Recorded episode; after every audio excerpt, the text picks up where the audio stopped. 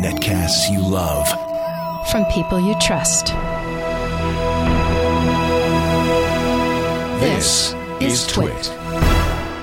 Bandwidth for Windows Weekly is provided by CacheFly at C A C H E F L Y dot com. This is Windows Weekly with Paul Thurrott, episode 203, recorded April 7th, 2011. The ROMs are out there. Windows Weekly is brought to you by Go to Assist Express. If you're an IT or software consultant, up your competitive edge and grow your business with Go to Assist Express. For a free 30-day trial, visit gotoassist.com slash windows. And by audible.com. To download the free audiobook of your choice, go to audible.com slash windows. And by FreshBooks, the easy online invoicing service that gets you paid quickly and makes you look more professional. Get started with a free package at freshbooks.com. It's time for Windows Weekly, the show that covers the latest news from Redmond, Washington. And here he is, as far away from Redmond as you can get and still be in the continental United States, Mr. Paul Thurrott, editor, editor He's actually craning his head to get even farther away. I have a headset mishap occurring here. Oh, do you want do you want me to take a break while you fix it? We are already 15 seconds into the show. It, it'd certainly be appropriate. It's time for an break. Time for a Let's do a break. commercial, shall we? Let's go to commercial. Uh, you know, I left an important topic off of the list today. I think. Let me just check. Yep. Well, you just stick it in wherever you want, Paul. Phrasing. so Paul, Paul is the editor. Let's change subjects. Paul is the editor in chief of the Supersite for Windows, supersite.com. Uh, he is a uh, news editor for Windows IT Pro, analyst for Penton Media, the author of this. And I never know which book I'm going to get when I re- reach back here to uh, the author of Windows 7 Phone 7 Secrets, Windows 7 Secrets, and the Delphi Super Bible 3. Wow. I well, I'll tell you, more people know about that book now than when it was worthwhile. You see, if you'd been doing this show, you could have sold a few more copies. I know. Yeah, we should have been doing this show back in 1922. I think um, when I wrote the book, it was prohibitively expensive to even put an MP3 album on a hard drive. So Oh, probably. I'm not sure. Yeah. I'm not sure this show would have really been a big deal at that time. You know. So, um, do you, you said you have something. Uh, is this urgent? You want to get it in right now? Yeah, we might as well throw it in first. right. You know, a week ago, IDC surprised the world when they said that they expected Windows Phone to become the number two smartphone platform in the world. A lot of giggles over that one. Yeah. Well, now Gartner has come out with their own study, and they found exactly the same thing. Really? Yeah, they are also predicting that Windows Phone will be the number two smartphone platform in the world by 2015, uh, ahead of the iPhone. Well, then it must And be. It must be true. Uh, well, I guess. I mean, I, I think obviously predictions like this are going to change over time. You know, and and the one thing that Gartner said that I don't think IDC explicitly said was that look, we expect by in fact they explicitly say solely by virtue of Microsoft's alliance with Nokia, we have revised our forecast of Windows Phone uh, market share upward.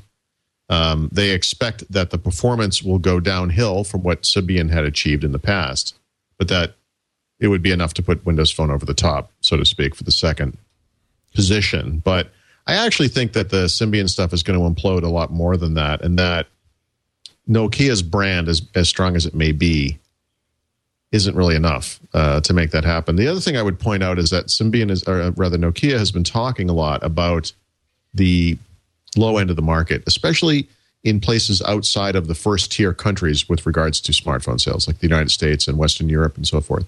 And that a lot of the expected business that they're going to have is going to come from developing nations and uh, from places where people just don't have a lot of money.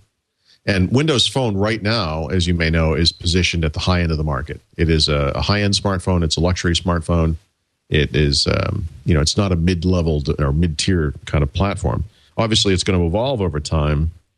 But if the end result is this sort of pseudo feature phone version of Windows Phone, which I guess maybe would almost have to happen for this to, you know, become the case. Uh, you know, again, we get into that uncomfortable territory, which we get into with Symbian today, which is that a lot of those Symbian sales, I don't feel fall into the smartphone category. Well, it's interesting. But, I mean, it I just it does show the strength that these analysts, um, uh, you know, grant to Nokia, and I guess the reason it seems kind of hard to believe to us here in the U.S. is that Nokia has long ago lost its lost so much ground in the U.S. I mean, it really was dominant ten years ago. Yeah, but what they're talking they're talking about the world, But it's right? global, So, exactly. Yeah, Globally, there's is, still a um, powerhouse. right. So we'll see. I mean, again, you know, just coming from the United States, I don't necessarily have a handle on how popular Nokia is elsewhere.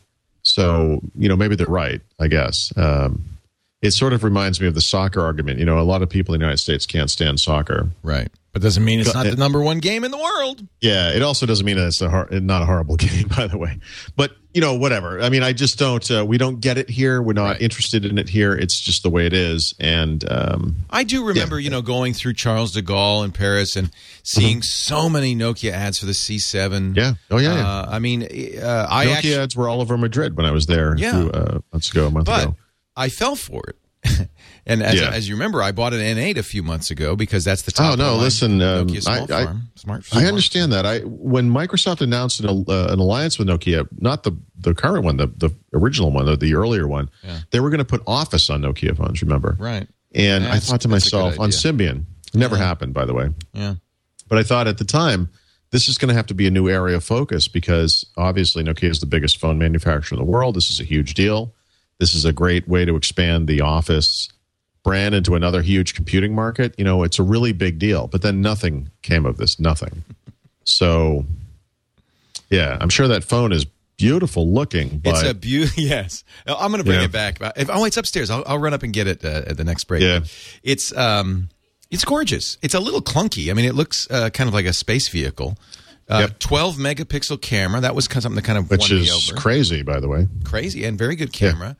But and I love Symbian. I know I want to say this because I'll tell you, I get the hate mail when I say anything negative about Symbian. Oh, I know. I do too. I was a, s- I had a Psion 3A. It was the best little pocket computer computer I ever had. I would, I, in some ways, I wish they still made it. yeah, but when you had that, uh, Miami Vice was still on TV. Yes, so- exactly. I wore I wore orange shirts and I had a or mustache. It was a long time, exactly, because you But- had. because he had, because everybody did. But uh, that, and that was my impression of the N7 is n- nicely made. If this Yeah. had come out, if I had this in 2005, I would have gone, "Hey, this is cool." But it's not 2005. It's 2011, and it just so I understand why Nokia Windows did Phone is great. did. Don't get me wrong. I mean, I think No, they- but that's why they did what they did. Windows Phone is modern, at least. It is modern. It is beautiful, and we'll- and we'll see what they do with it. I mean, I it the dream, of course, is to have one device, you know, that you could bring around with you, and uh, a smartphone with a, a 12 megapixel camera on it. I mean, how awesome is that? Um, and obviously, they're known for their optics and the quality of the optics and the software around the camera and all that. So neat, but we're going to have to wait and see. Yeah, I, I, am sorry, I'm skeptical, especially because the No, reason the reason Nokia has done so well worldwide is not its smartphones, but its cheap candy bar phones. Um, and I, I mean, admittedly, if if you're in Sri Lanka, you don't, you know, you don't maybe have the same standards for what a smartphone needs to be. Mm-hmm. But I just, I think if they if they have the choice, things are going to evolve, but I don't think that you know uh, the the the ability of the third world to buy smartphones isn't going to evolve. You know, we throw hundred dollars a month on average. I bet at AT and T every month. Uh, the typical smartphone customer, whether you're on iPhone or Android or Windows Phone or whatever, that's the cost. right? Yeah. And you're not going to see that worldwide. No, So this is the uh, I, I had Alex uh, go up and get me the uh, the Nokia N7. I mean, Mm-hmm. it's a little clunky, you know, um, because for instance, this sticks out. There's a little, is it actual metal? uh, yeah, uh, Yeah. hard to tell, but yeah, it feels seems like brushed. Feels metal. Yeah, brushed, that's nice. Mm-hmm. brushed aluminum. It's well made, Quality, It's quality. nice screen, you know.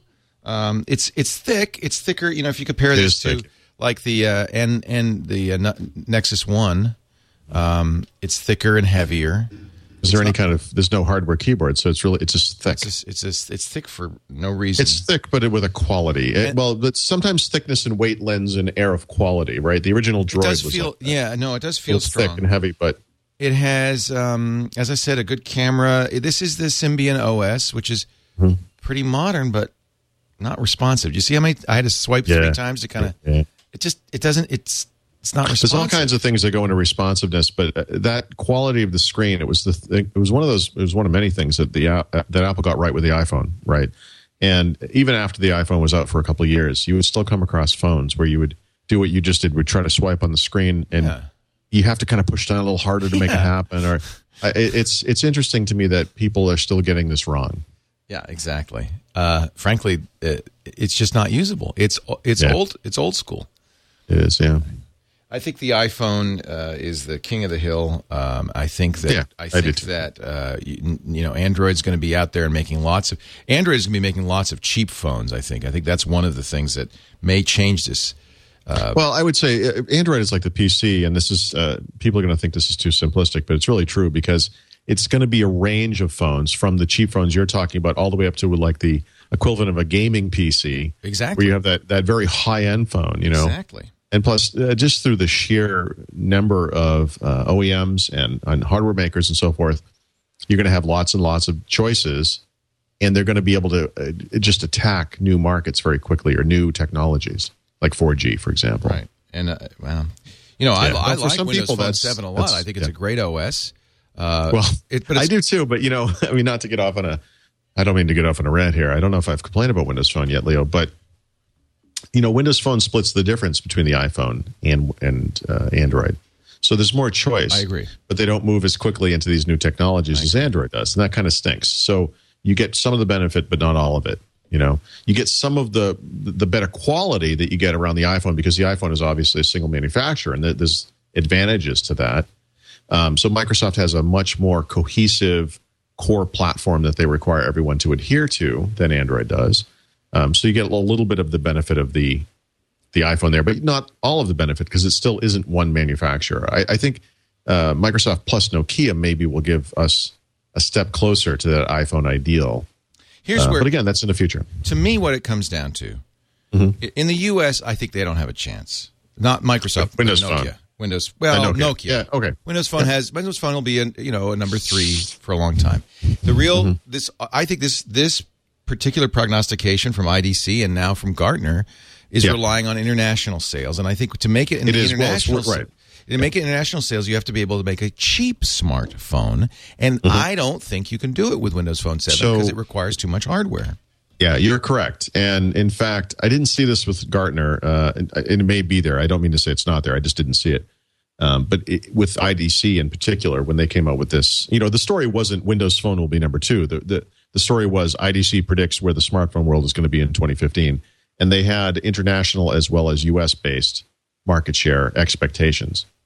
I don't know why my, you see how my screen goes light and then dark, and Yes, I don't know why that happens. it's the shadow of Satan passing over your roof. No, there's no there's no actual change of lighting in the room at all. I haven't. The, my screen hasn't changed. The lighting hasn't changed. I don't know why that happens. Anyway, Computers, what are you going to do? uh, well, I had someone say to me that they noticed this happening, and it was clearly because I was reading something on the screen or something, and that's not oh, the, the screen case. I, goes on and off. No, but that's not. I haven't. case. I haven't touched the screen. It's not that. So Whatever could it be? I don't know. It's the Windows Phone gremlins. Um, it is true that IDC predicts that um, number one, two, and three in the U.S. will be Android, iPhone, and then Windows Phone in that order. And that worldwide, they're saying it's going to be Android, Windows Phone, Right. and then I. So and I would agree with that. that makes sense. And, and and you know to think about Apple in this context, you know, this is the way things go. U.S. versus worldwide for them as well, where they're much more popular in the United States than they are worldwide, simply because the United States is a big tier one market with money. And uh, when you factor in international sales, worldwide sales, you're talking a lot about, uh, you know, it's the whole world. So Yeah, the a lot of is these a markets just don't have money. world phone, Yes. but I would submit that so is the Windows Phone. Oh no, you're right. They're both in the today, but that's what I'm saying. In other words, for this to be true, for for Gartner and, I, and IDC to be correct, uh, Nokia has said they intend to go aggressively after this. They didn't say the third world, but the underdeveloped nations and the lower end of the market. That means that Windows Phone is going to have to evolve, and that the Windows Phone of 2015, the one that has all this market share, is not going to be the high end market. You know, the high end phone that we see today. It's going to be more like a PC where you have different versions of it, high and low end. I, I yeah, and of course uh, that's what they're they're betting on. I didn't realize it was 2015. I mean, the IDC thing was next year, but by 2015, Hmm. no, it wasn't. It was- Oh, yeah, no, it was 2015 also.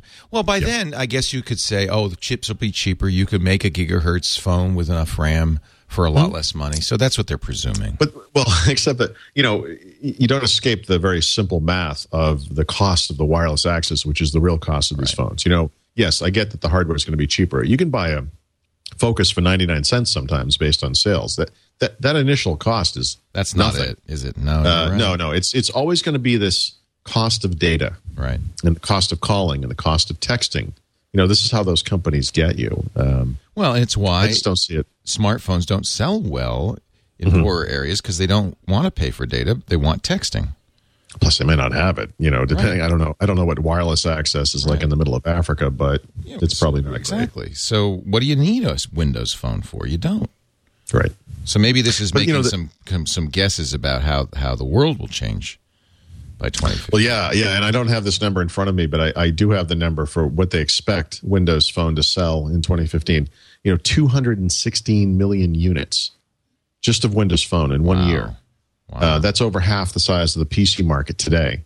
They expect uh, Android to sell uh, with, um, by the way, almost 49 percent of the market, 540 million units. wow. Just Android phone. That's gonna that's gonna make the PC industry look like a joke. Yeah. by comparison. That's a year? In, yes, in one year, 190 Wow. million units for the iPhone. Um, so you could add those three things up, and we're looking at uh, a billion units, which is almost three times the size of the PC market today.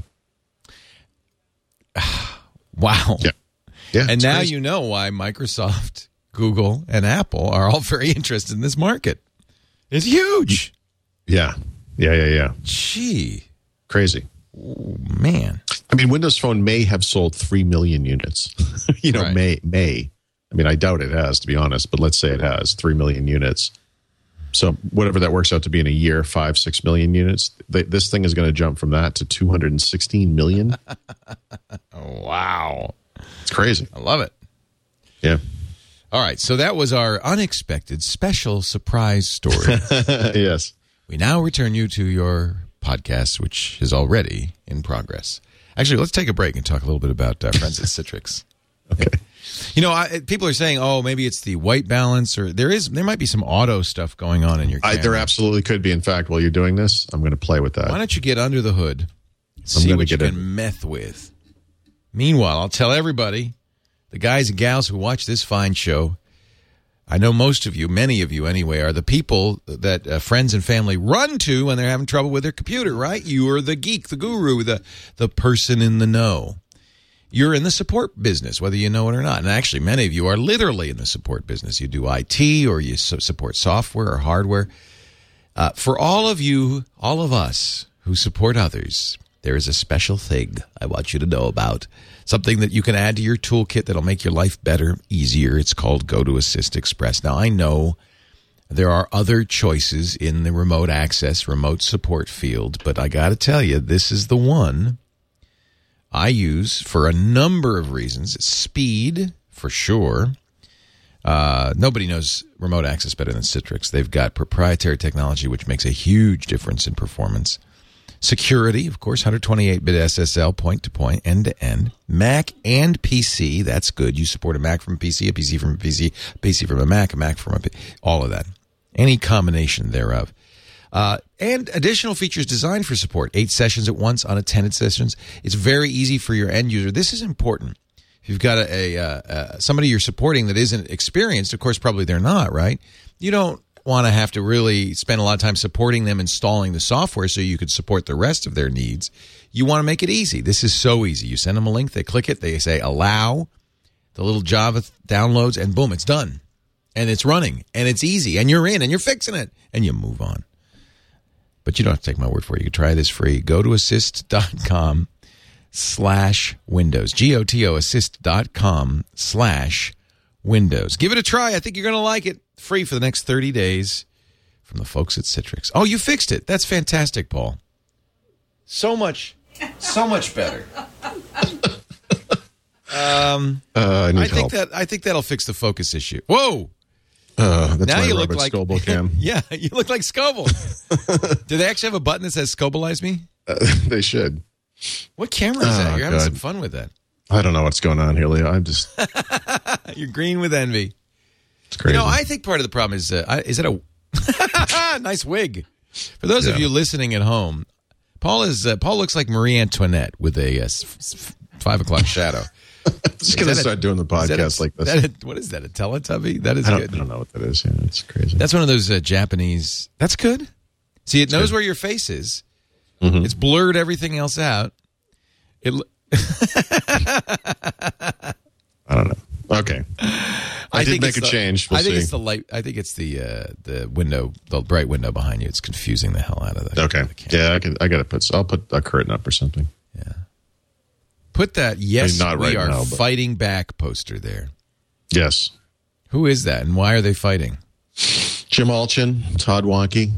Those are the guys that worked on Windows XP Service Pack 2. And they're long gone. They're actually, I think they are all long gone. Yeah.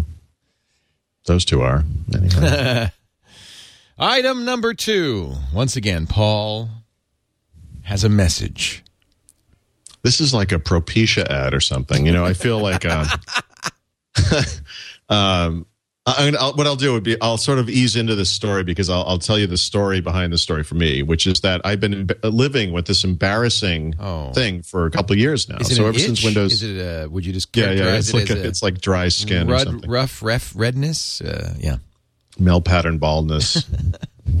no, it's uh, you know, you install Windows 7, right? Yes, yes. And and obviously when you reinstall Windows every time, it's awesome right away. And then the way I do it is I have a, a, a small selection of apps that I install right away. And you configure your browser and you do all that stuff. Mm-hmm. And then over time, as you need things, you install them. So I may not install things like I'm I have to make something up, like Handbrake or something. Yeah, you wait then, until you need it. and then you you're right. That's exactly right. You let nature call. Yeah, and I so what will happen is over time you install stuff, and then eventually I get to this point where I do a lot of work on my desktop. Uh, it's like a scratch pad for me. So when I'm writing an article and I have all the graphics I'm working on, everything I do is saved to the desktop, and then when it's done, I pack it into a folder and I throw it up on the server somewhere. But the the desktop is my scratch pad. So you what I- download. you don't download to a download folder. I actually do download Oh, to a download folder, but as far as the files I'm working on, you know, Just the- documents, just the stuff you're graphics. working on. Right. Yeah, just the stuff I'm working on. And what I've noticed is over time, the desktop stops responding. so I'll I'll have this thing where I'm downloading a file from the web, or I'm copying a file from the server to the hard drive, or I'm copying a file across somewhere and it's going to land on the desktop, and the system comes to a stop. It actually halts, and I have to wait. Or I'll copy a file to the desktop and I go to the desktop and it's not there, but I right click and I refresh and then the file is there, which I find very annoying. Now, over the couple of years that Windows 7 has been out, and not quite a couple of years, but a couple of years counting the beta and the RC version and so forth, I've only had two computers, um, desktop computers, through my home office here. They're both Dells. They're different kinds of Dells, but I, I was I was convinced until very recently that it had something to do with the hardware, maybe a, a, a device driver related to the uh, display card or the something like that. You know, there was some commonality between the fact that these things were Dells. And uh, I just did a, my SSD makeover, for example. So this computer now, the desktop is located on the SSD. It's the fastest possible drive. So I'm thinking, after two years of this, this will solve the problem. And then the other day it happened again. Ugh. And now once it happens, it just starts happening. Was it an application I installed? You know, one of the culprits I had in the back of my mind was I installed this old Microsoft graphics software. Maybe it's that because it's, it was never written for Windows 7 and it's out of mm-hmm. date. I still use it for various reasons. I don't know. I mentioned this to Rafael, and uh, he said, "Oh yeah." He goes, "This this is a very well known bug. This happens to people all the time." And I said, "Really?" so I looked into it. Now there's some sort of um, nicety to that. You know, it's nice knowing that other people are having this problem. But what I've discovered is that people have been reporting this problem since before Windows 7 actually shipped in the you know the RTM version. Microsoft has never fixed it. So this is a known bug in Windows 7. There's no real fix. I I guess the workaround is you can crash Explorer on purpose, you know, uh, through Task Manager. Find explorer.exe, end the task, bring it back, and then it will work for a while, but it's going to happen again. You know, eventually it happens again, then you have to do it again. Um, so I guess what I'm trying to say, I don't actually have a solution. I'm just bringing it up as a, a topic, and I suspect I'm going to hear from other people that this happens to. And I just want you to know that you're not alone. and that this is something that has bedeviled me for, like I said, for about two years now. It's been driving me crazy. And I was convinced this whole time it was me or something I was doing. Is there a fix or a workaround, or There's just the workaround. You can just crash Explorer. That's all you can do. and that and that fixes it for how long? I don't know. Um, uh, not no set amount of time. I don't. I, I don't understand what causes it. There, there's a there is a trigger, whether it's a file download or whatever it is, where all of a sudden it just starts happening. Once it happens, you're toast. You know, I could download a file right now because it's happening now, and I'm looking at the desktop, and you don't. It doesn't appear, but then you can right click the desktop, and there it is. And it's so Sounds it's so like a broken so cache irritating. of some kind, yeah. I don't know. Isn't it? I do not know. you know, there was the. I remember the we used to refresh the icon cache, shell icon cache. Yes, yes, yes. And there was a, actually a Tweak UI Power Toy That would do that. that would fix that for you. Yeah, yeah, yep. Now that's Yeah, I don't know if it's related to that. It could be. Windows. Yeah. It's very specifically the desktop. It's it's always the desktop.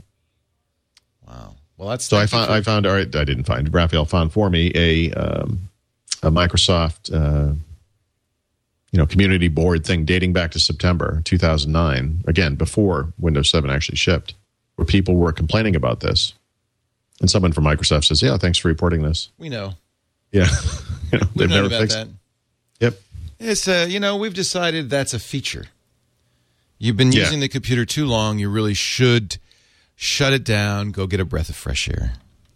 Actually, that's interesting. So I leave my computer on. It's possible that if you, rebooting the computer would be enough. Yeah, because it sounds like a memory leak. Anything that takes uh, that happens over time. And I, I, I can't say this for sure. I, obviously, I travel a lot. I, I want to say I don't know that I've really noticed this on a laptop. I, it might be just that I can't remember it because the truth is I sit in front of this computer most of the time, and I sort of associate it with my desktop computers.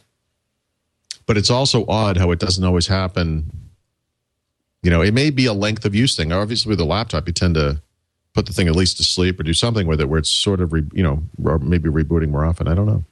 It's uh, you know I'm glad you did mention it. Curtis B and others in the chat room, not Curtis B, uh, Comp Mike and others in the chat room said, "Oh, that's been happening to me." I'm glad to know. Oh, I, I guarantee you, I'm going to hear from all kinds of people going to say exactly. I this has been bugging me. I, you know, I just want to raise it as an issue. Maybe someone from Microsoft is listening, and they'll, you know, Maybe someday they'll fix it. maybe they'll fix it in Windows 8. That's how they tend to do things too. It's sort of irritating. Well, there's only so far you can go fixing things. I guess so. Yeah, it's somewhere between doing nothing and actually fixing things. Yeah. You know Well, you know, you sometimes you fix things uh, and it breaks something else. And you know, that that's true. sometimes it's just like uh, uh, it's like Jenga. You got it. You got it to a certain like point. Jenga? It's like Jenga. You don't. That's it. I'm not going to push any more little things out. That's good. Don't touch it. It's perfect the way it is. It's perfect the way it is. Jenga needs the ability to do a system image. yeah, You could roll back You could to that image the. Jenga. That's a good Yeah. idea. Oh, it all fell down. Let's start out. Let's just image. Actually, Jenga is like a personal computer. I never really drew that comparison, but I see what you're saying. You see what I'm saying? You know where I'm going with this. Mm-hmm. This, by, by the way, just to, to clarify, this is a Windows 7 flaw, Yes, not a not a Vista. This didn't happen in Vista. I don't believe so. Wow. Well, eh. Windows 8. I wonder. Maybe I wonder. wonder. you've been writing a lot about Windows 8. You keep getting. You've got a good source. I don't know who this is, but you're you know all about this. Thing. Yeah. So uh, as I've told people, you know, anyone can download a build. I mean, you know, builds leak and whatnot. But I think the benefit that I have is that I'm working with Rafael, who can actually He knows what's he's, break into these he knows- things in a very meaningful way. He knows what he's looking at. He's dangerous. He needs to be arrested. I, I um, you know, he, He is right on the edge of being a hacker. Yeah, it's good. I like it. Oh, every everybody should have a hacker in their life. But I figured, you know, uh, we, I sort of discussed this very vaguely last week. I was kind of confused that nobody called me on it. You know, like what, what were you talking about exactly? But um, what I was basically saying was that we we saw that builds were starting to leak out into the public, and of course, when you get these things out into the nubosphere or whatever the blogosphere, whatever you want to call it, The you know, Windosphere, peop- the the Nubosphere. nubosphere. you know, people are going to just post screenshots of you know these leaked builds, and it's like, yeah, whatever. I mean, like anyone can do that. Right. But you know, we were sitting on some information that I thought was pretty unique and valuable and interesting, uh, which we were because you know we're working on a book and we it's early access to this information is really important. And you have legit access. No, no, we don't. Oh, we, Microsoft's we have, not giving you any uh, insight. not yet, not yet. That's Actually, in a will way, it's good they're not because you couldn't talk about this if they were. Yeah, but you still walk a fine line because, uh, and this is something we talked about, uh, Rafael and I, which was simply that, you know, for now, obviously, we're relying on whatever sources we have. In the future, of course, we want, you know, we want the legitimate access with Microsoft. They'll have a reviewers workshop and a, an official beta and all that stuff. And obviously, we want to be part of that. But, you know, the reality is it's kind of a tough line to walk. You don't want to destroy your relationship with Microsoft. Um, you have a, I don't want to call it a responsibility, but, a, a, you know, um, a need of some kind because either because we're bloggers or journalists or book writers or whatever it is uh, to write about this information when we do find out about it and then there's also the, the the point about okay we're writing a book so if if microsoft kicks us out of a reviewers workshop i mean can't we still get the book done and the answer is yes because that public information will still be public and we'll still be able to get it but if Microsoft were to come to us and say, "Look, seriously, you got to stop," you know, what what would our response be? And we decided very early on, our response will be, "Of course, we'll stop." You know, um, so we kind of went into this knowing that we were going to get in trouble, but knowing that we wanted to do it because I, well, because people will see that some bizarre little blog has published a picture of something, and then they'll write me and they'll say, "Paul, you're supposed to be the Windows guy. How come you're not talking about Windows 8?" You know, so I don't want to rely on what other people are doing. I want to be able to publish something that's unique and interesting, and we had it, so we did. You know. I But the thing this is- is, actually great because you're very transparent. All journalists have these Yeah. conundrums. Right. Um, and I'll tell you, I'll take it completely out of the PC sphere. If you Okay. cover Washington D.C., yep. the, you're inside the Beltway. You need sources, Right. But at the same time, you're doing a deal with the devil because it's a very tricky thing. You and and, Oh, yeah, and yeah. the key is, of course, to remember who you work for. And what happens, unfortunately, with a lot of journalists, certainly uh, inside the Beltway, and I think sometimes in the trade presses, is they Oh, yeah. become co-opted by the companies that they're writing about, and suddenly they forget Uh, they're, I- they're they're working for us as users, not for the companies. And I, see this in tech press all the time. all the time, or All the in time. car, any trade Yep. press, cars, motorboats, whatever. It's it's Look, very uh, easy. Mi- Microsoft as a corporation with shareholders and and uh, uh, partnerships, financial arrangements, and uh, billions of dollars at stake, has a responsibility uh, of sorts uh, of its own. You know. Uh, that it's not related to me personally, but they have their own thing. It's of course they do. completely understandable. we And I all my have, our thing. own responsibilities, but they don't. But we're as a journalist, Yeah, your responsibility is not to the company, is to yeah. They don't see it that way sometimes. no. by the way, well, but- why do you think Apple throws me threw me out of their events? yeah, yeah, yeah. It's, oh, and it's an people say, "Well, why would yeah. you do that, Leo?" Because my responsibility is not to Apple. You wouldn't. Sure. You wouldn't want to listen to me if I toed the company line. We wouldn't want to listen to you if you Yeah. said whatever Microsoft says. Well, it's a tough line to walk. I mean, you have to. But you need your sources. I would like. I liked. I like that I have an official relationship with Microsoft. I'd like to keep it uh, as positive as possible, as of course, and constructive. And uh, you know, it's it's good for me to be able to meet with them on an official basis and all that kind of stuff. On the other hand, um, if I have stuff that uh, comes to me from outside of those channels, it's kind of a tough thing. So you have to walk this line. But you know, the, the truth is, um, we started publishing information about Windows 8 about a week ago you know, the weekend went by and then Monday and Tuesday, and you know, they were silent. And we, it's actually kind of a, a nervous thing. You know, it's like, so how come we haven't heard from Microsoft? you know, so I think we're going to, I think what we're going to do for now, I think we made our point, you know, which is that anyone, like I said, you can look, here's a picture of the Windows 8 desktop as it now stands. You know, that's cute. Um, but look over here, we have this other stuff that you can't find in that build. Um, so I think we've made our point. I think we're. I think we'll probably wrap it up pretty soon, and uh, you know, and, and see what happens. Well, And tell it- us now. Give us some juice now that you've told us all that. What do you, what do you well, know? I- what do you know, Paul? Well, I mean, for example, I mean, I think it's it's widely agreed that you and Rafael are the source, the Yeah, most yeah. reliable, credible source for what's going on in there. I, I think we're almost the only source, really. I mean, Yeah. like because, like I said, I mean, there's uh, there's these other anyone, like I said, anyone can download a build and say, oh, look, smart screens in there. Yeah, it is, but You good? you know there's other stuff so i mean uh, you know we know that windows 8 is going to have different user interfaces and will be applicable to different device types you know so there's an immersive ui that's going to work like windows phone and will be aimed probably at tablets and phone type devices and so forth and there'll be special applications based on the windows phone application type called AppX packages um, that are, you know, uh, packaged, if you will, you know, as XML and zip and so forth, and uh, will look like phone apps do today, uh, basically. And so we have some examples of that stuff. Um, there's a PDF reader that we uh, that Rafael found in there. Um, yeah, that I thought was interesting that Microsoft will start bundling PDF capabilities into uh, Windows. Yeah, 8. and uh, you know, and, and some expected things around uh, niceties with the user interface and um, you know colorization and all the glass stuff. You know, if you look at some of the glass work that Microsoft did in Windows Vista and 7, you know, one of the things I would have said and did say, I'm sure on this podcast very early on is Microsoft is relatively new to this transparency thing. So if you if you're familiar with how Mac OS 10 evolved over the years, you know that in the beginning it was like super transparent, so that you would pull down a menu and you could actually see what was behind the menu bleeding through the menu, and it made it hard to read the menu.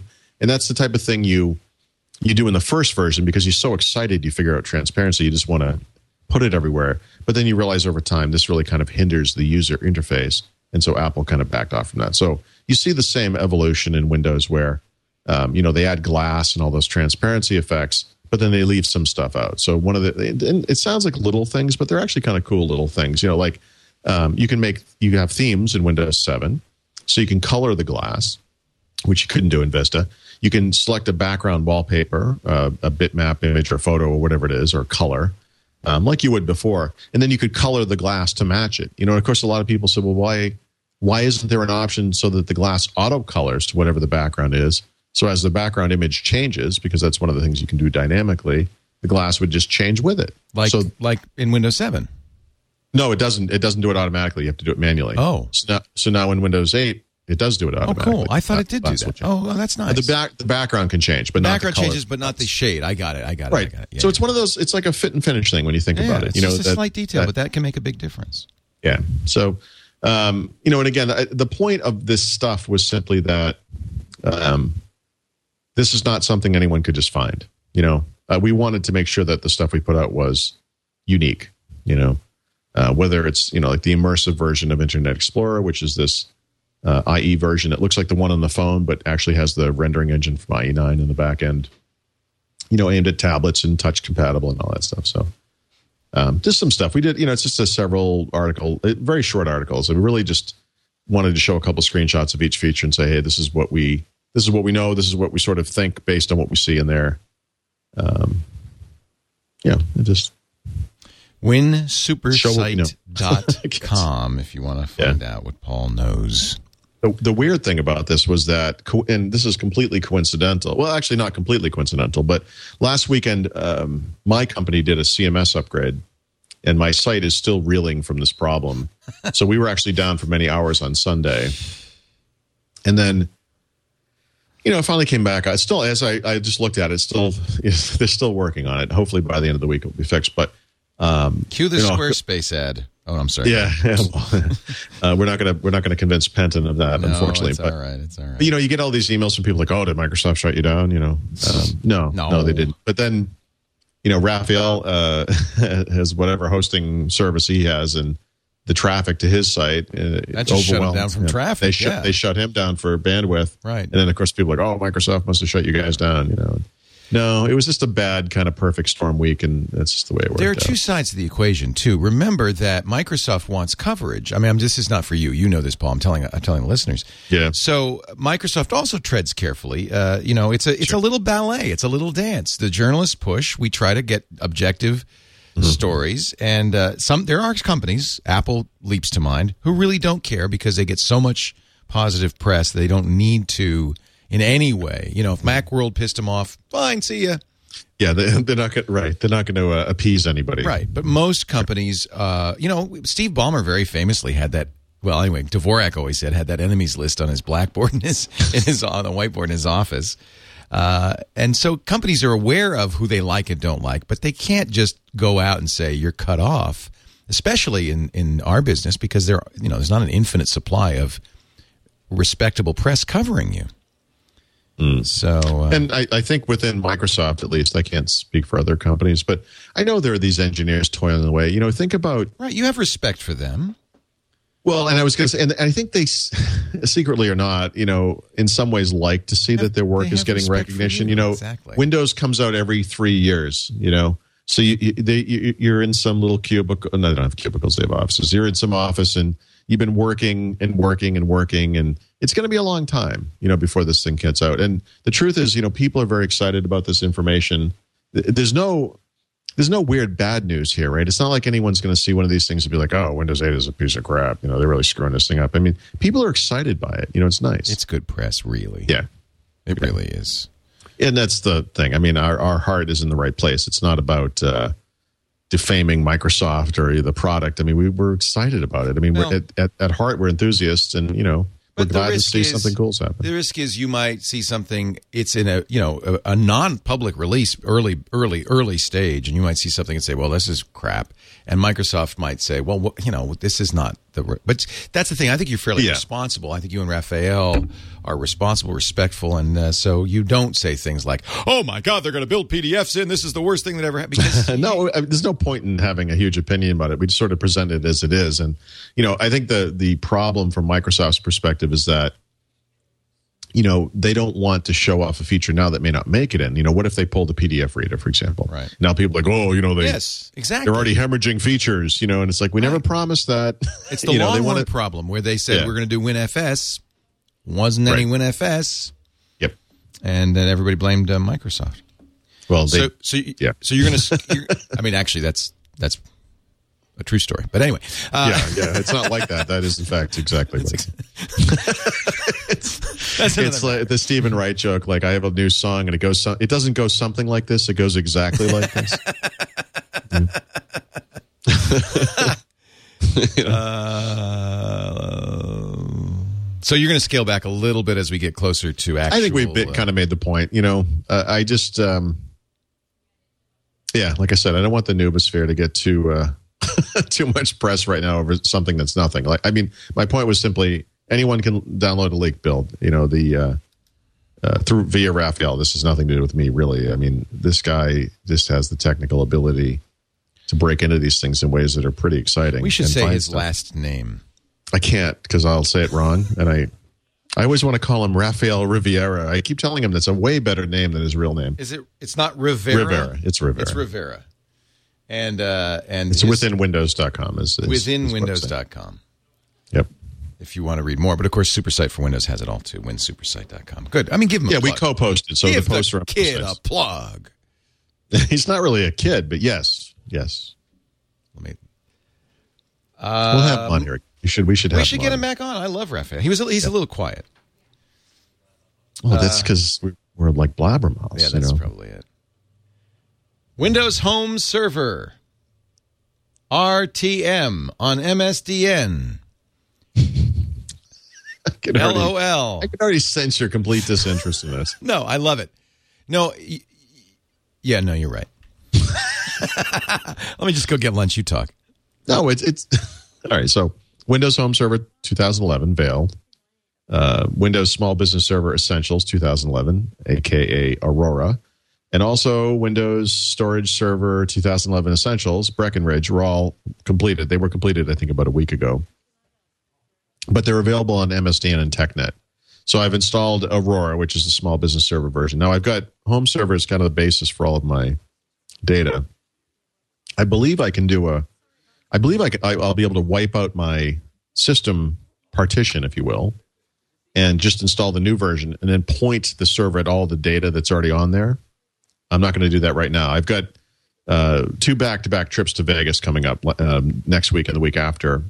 And I don't want to do this. You know, this week has been so hectic with the site makeover stuff. I don't want to, you know, just add to the problem. So I'm running the you know that final pre-release version, a release candidate version that will work through I think August. So after I get back from those two trips, I'll do this little uh, switcheroo and we'll see how it works. But first, I'm going to back everything up. So um, anyway, if you're on MSDN or TechNet, this is a great opportunity to grab those things because they are finalized. That's all I. That's all I have. Leo. That's all I have to say. Good. We're moving on now. I don't know what you said. wow. Mobile. Would you hold your? You actually had really- I had a Like, no, little no, no, no, conversation. I went to the bathroom. I took a shower. I, I see. washed my hair. Uh, checked in with the Nubosphere, and now I'm back. So you like that term, don't you? And I do. I might name the show after it. How do you spell Nubisphere? I I didn't write it down. I don't know. N e w b i s p. N O O B. Noob. Oh, noob is N O O B. Okay. Yeah, and then Isphere, I guess. Sphere. Nubisphere. Man, I got a nice manicure though. I gotta say. Wow. Wow. Moving right along. Yes, we sir. talked actually uh, last week, and I, I thought this was an interesting conversation about how Yeah. the mobile world has really changed. It used to be the company would choose the phone for you. They'd tell you you're using this phone with these capabilities. We'll build it for you. Boom. Now everybody, wa- and I think this happened with the iPhone, but now of course the uh, Yeah, it, it definitely was the iPhone. It was the iPhone that did it, and it started. I remember this happening at the time. It was CEOs of companies, especially or executives, who went to their IT department and said, "I'm getting an iPhone. Figure it out." And of course, to these Exactly. IT, you know, the IT people and admins, they were like, "You got to be kidding me!" And of course, the first iPhone didn't have any enterprise anything at all, and they were f- really freaking out over this. Um, you know, to that day, the big enterprise phone, of course, was the BlackBerry, and it's still huge today, although it's declining. BlackBerry did kind of an end round around Exchange by adding their own server, right? They have this BlackBerry Enterprise server thing. Um, and by virtue of this, and they were always very security oriented, they, they just became the de facto phone, you know, for businesses. And BlackBerries is still deployed very heavily in government, building, education, so uh, government, um, corporation, you know, business, general business, education, and so forth. Still a big deal. But now that Microsoft has added these policies to Exchange directly, you can actually not deploy, that's a separate product, but you can manage smartphones through Exchange using Exchange Active uh, Active Sync policies. So I, I, I last week I asked for people on the podcast to you know write in about what they're doing for the, around that kind of stuff at work, and I already also um, uh, asked for this via um, one of the newsletters, and I got hundreds of responses. It's very interesting from the, all from walks the of IT life, folks you know. or from the yeah, from the yeah, users? yeah, or, or even people just in businesses. This is what we're doing, you know. And uh, and I, I maybe I should have specified this up front because a lot of them asked me not to name names or name the companies they work for. And of course, I would never do that, but it was very interesting. And so I've written a little bit about it. I'll write a little bit more about it, but. I I think what it kind of boils down to essentially is that yes, I mean it was the iPhone that really kicked this thing off.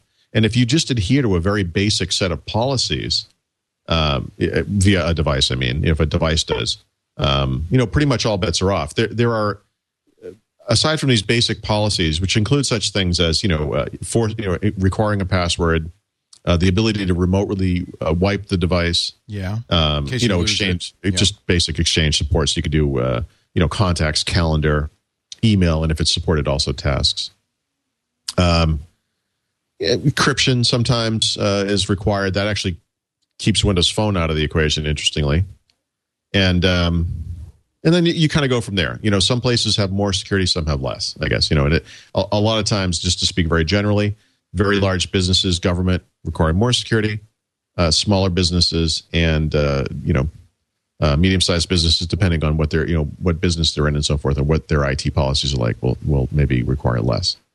Um, but that's the basics of it. You know, I, I've also on the side, I haven't really written about this yet, but I've been working with Office 365, and one of the things that's in there is the ability to manage devices through Exchange Active Sync. So I've been looking In at Office? that that's in Office 365, which is the coming version of uh, what they call Business Productivity Online Suite. It's the hosted version of Exchange and SharePoint and Lync. And so, uh, as as an individual or as a very small company, you could sign up at the Microsoft website and have access to Exchange without hosting it yourself. You know, w- without having the IT staff and all that kind of stuff. So Um, and that's free. No, it's not free, Oh, but it's as cheap as six dollars a month. You know, per That- user. that's awesome. I mean, host who nobody wants to host their own Exchange server, but a host Exchange server is great. Right, right. Because all of a sudden, you go from the situation where you have zero infrastructure to you could actually impose like Exchange Active Sync policies on phones. Policies, yeah. Yeah, and th- this is it's very interesting. So I've been what I you know, and I have all the representative devices here. I can actually test this. So I can go in and do things like, well, I'm going to require encryption and see how that affects things. You know, when you actually set up the device. You know, the the missing piece here is device deployment, right? Microsoft has servers for that, but they're not they're they're sort of rare in the sense they're not selling very well yet. Um, and of course, I think in future versions of that Windows um, Intune service, they'll support that through the cloud as well. And I think that's where it gets really interesting. But just the ability to impose policies on mobile devices, you know, it's it's it's amazing, right? I mean, you know, and and again, for six dollars a month, uh, you could go in and actually impose that on your phone. And, And it's it's- saying it's a buck seventy five a month per user, Oh, is it okay? It could be. so I it's it. really cheap. yeah, it can be. Yeah. So it's um, you know, I it's mean, it's very we- for it's Google. Apps. We pay fifty bucks a year per seat. Yeah, I think the cheapest version of mm, Office 365 is uh, plus or minus a few dollars from what you just said. I, I think that's how it actually works Amazing. out. Amazing. Here. Yeah, yeah, yeah. So it's it's just an interesting change, and I, the one thing I intend to do in the near future, and I, I hope to do this for Monday, but if not for the following Monday, is I want to compare the, the leading smartphone platforms and say where do they line up with all of these features. I think they were going to be roughly comparable. That's my rough kind of gut gut estimate based on what I've seen so far. Um, there is an interesting thing going on with BlackBerry as well, but they've actually they're moving to a hosted version of the BlackBerry Enterprise Service server, I guess, where BlackBerry is going to host it themselves. So there'll even be a deal in Office 365 where people will be able to uh, connect their Blackberries through this BlackBerry Enterprise Service. I guess I'm not sure what they're going to call it, um, which brings up the kind of uh, almost comedic thought of BlackBerry having to now service their own server because that server is notably hard to to manage, you know, and uh, is known to be buggy and so forth. But we'll see how that goes. It's interesting. So I I, I wanted just to thank everybody for writing in, and uh, you know, like I said, I, I will. I'll have more to say about this in the future, but it's it's been it's been very enlightening to see how you know where that is.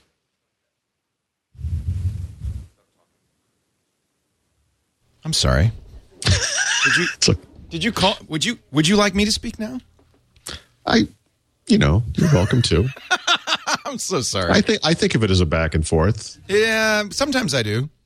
I my manicure, uh, the nails weren't completely dried. I just had to go back and get a little touch up. Okay, Whoa! as So happen. so uh, somebody must have listened to your tirade on Windows Phone updates Yeah. because they said I'll do it. Now they're in a little bit of trouble. Yeah, I think they are. That's my understanding. So I thought this was going to be the biggest story of the week, that this was going to be the greatest thing ever. This guy, uh, Chris Walsh uh, from Australia. kind of- this is I, I like it. This is a hero to me. yeah, this me too. He. Paul Revere Yeah, yeah, yeah. of Windows Phone updates. Basically what he did was he, he took the publicly available windows phone support tool figured out the various methods it was using and so forth and found out that it contained the key for bypassing the block that was preventing people from getting these windows phone updates. Now you know that that windows phone updating thing has been kind of the big story this year for me at least that microsoft completed that first update back in December and hasn't been able to deliver it to most users so far. And of course, there's been all kinds of snafus around that, and um, you know, big drama and so forth. But you know, the fact remains: if you are, as I am, an AT and T customer, i.e., a customer of the premier Windows Phone partner that Microsoft has, and you bought the most popular phone, like I did, the Windows, uh, the Samsung Focus, the Like best I phone. did too. Yeah. Yep. That you are on the, sh- the, the the longest tail ever for getting this stuff. That he, as You of today, something else. well, that Yeah, you know the February update, as they're now calling it, may ship if you're lucky in the second half of April. That's as fast as these guys are going. It's really slow. yeah. Um, so it's frustrating to put it simply. And what, what what this guy has done basically is found a way around the blocks. I think that'd be the easiest way of saying it. So he released a tool, uh, and I and I used it not on my main phone because I'd used a different method to get the update, uh, but I used it on my other my other Windows phone, also on AT and T, just to see if it would work, and it worked really well. I mean, it works so well that it, it, it kind of speaks volumes about the stupidity of the reality of the update situation. You know, that this could be so easy. Why do they make it so damn hard? It's so stupid, you know? Se- It seemed to work fantastic. A lot of people wrote this up. I mean, I think, you know, I think there's been a, a big need in this market for an answer to us, what is really a kind of a stupid problem. So it seemed like we had our hero among us moment there. But Not, he's not going to jail or anything, is he? No, but basically, uh, and this is based on my understanding of what's going on. Ba- Microsoft, I think, asked him to pull the tool, which Yeah. he did. Yeah. and he still hasn't written an explanation but I've, I, I've seen published at least in one place what i've heard which is basically that according to microsoft and actually i should say microsoft has since blogged about this so maybe we should just see what microsoft said about it which was basically boils down to uh, it's possible and, and, and and this thing it's funny they they really use a lot of caveats right um, it's not it doesn't say for example using this update will ruin your phone you know they don't they don't write it like that what they say is if you attempt to use one of these workarounds and by the way there's only one workaround i don't know what that's all about. one of one of the one workarounds. yeah uh, we can't say for sure what might happen to your phone Well, no, yeah we can't. um, It could No. it could go completely smoothly. It could it, it did for basically everyone who's used it. Um, you might be getting the you might not be getting the important device specific software we would typically deliver in the official update. Now That's that's, right. actually true. Okay so to understand what that means you need to understand that there, there's an update you know the thing that microsoft creates. But then attached to that update delivered on a per device basis are the associated updates that come from both the hardware maker you know the company that made the phone and then also the wireless carrier you know the company that sells it and supports it. These things are bundled with microsoft's update if they're available if they're there so that when you get the update what you get are all three of those things potentially. So for example in the case of the uh, samsung focus which is sold from at&t whenever that thing is released may june whenever it is you know at&t slow uh, it will include the Nodo update that microsoft re- created but also possibly you know some driver updates maybe some a firmware update whatever it is so the no, the version of Nodo which is that first update uh, the first real update that a windows phone user would get as a samsung focus user may differ slightly. It's not the stock update it's the stock update plus some other stuff. So what they're saying is you may you, you may not be getting that stuff which is actually it's true you won't be getting that stuff. It says or your phone might get misconfigured and not receive future updates. Now That that I part- could see is is reasonable. That I would. yeah, it's it's believable, except for one thing. I've already heard from multiple users who own Samsung Focuses in Canada, where the uh, I think it's Rogers who sells it has already, in fact, released the update. Oh. And here's the thing: if you use this tool to update to Nodo, and then you plug it into the Z- uh, PC and sync through the Zune PC software, you get an update for, from Samsung. Oh. So it notices that you have Nodo, but not the Samsung Nodo stuff. right Nodo. So it actually gives you that stuff. Well, so for them. I'm not saying it's wrong. I'm just saying in in this one case at least, what they're saying is not necessarily. The, Well, they said it could happen. they did say it could. Yeah, they're very careful of the way they word this. And then it says the I think the ugly part. It's even possible your phone might stop working properly. We don't Now, know. It could happen. You never know. So I, I think the reality here is that worst case scenario, uh, if for some reason, say there's some future update that comes out, well, we know there's an SSL update coming soon, or whether we're talking about Mango, you know, the next major update, whatever it is, some future update, and for some reason, because you updated your phone this way, it doesn't work. What Microsoft is saying, I think, is that the worst case scenario is that you'll have to have the phone reflashed, the ROM reflashed, the original. Can you, and you ROM. can't do that yourself. You can't do that yourself, and as of today, you can't do it in a store for the oh. most part because they don't have the ROM sitting there, you know, for reflashing. Although uh, that's curious to me that they don't. For many phones, I guess, and I'm I'm going to look this up. Uh, apparently, the ROMs have leaked in various ways. Right. So, uh, not for the Samsung Focus, as it turns out, but for many of the phones, the ROMs are out there. So that might be an interesting thing to kind of collect and have a table or something, you know, where you could point people to that stuff. So let's say as a Samsung Focus user, use this utility, work great, you update, uh, and then some future update comes out, and now you can't get it. So you go to AT and T, and they'll be like, "Well, yeah, we can't do anything about this here." I see, you know, and they'd have to ship it back somewhere. So you might be without your phone for some amount of time. I I, I, sort of assume that's the worst case scenario, and th- this ties back to this thing we were talking about earlier, where with smartphones, you know, you pay a lot of money to own this thing. You're not completely unsupported, right?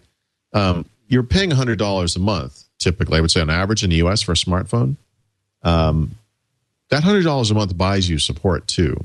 So I realize it's possible that AT&T might, I don't know, investigate your phone and No. say, look, oh, you did some No. workaround. I'm, I'm saying possible. Possible. It's more, it's more likely that they get the phone in, they try to do what you try to do, it doesn't work, and then they just send you a new phone Right. or a refurbished phone or whatever it is. I, there's no way that a company the size of AT&T, which by the way says mil, sells millions and millions, They don't care about the phone. They want your hundred dollars a month. they couldn't care less about this punk of plastic and metal.